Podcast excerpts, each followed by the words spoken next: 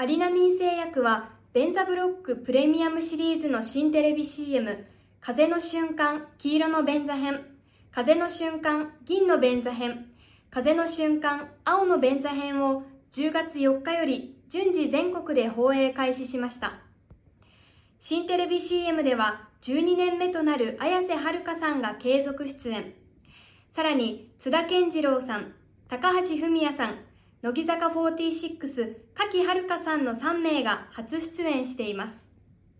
高橋さんはすごく疾走感と爽快感のある浮遊感のある気持ちのいい CM になったと思いますのでぜひ楽しんでご覧いただけたら嬉しいですと話します。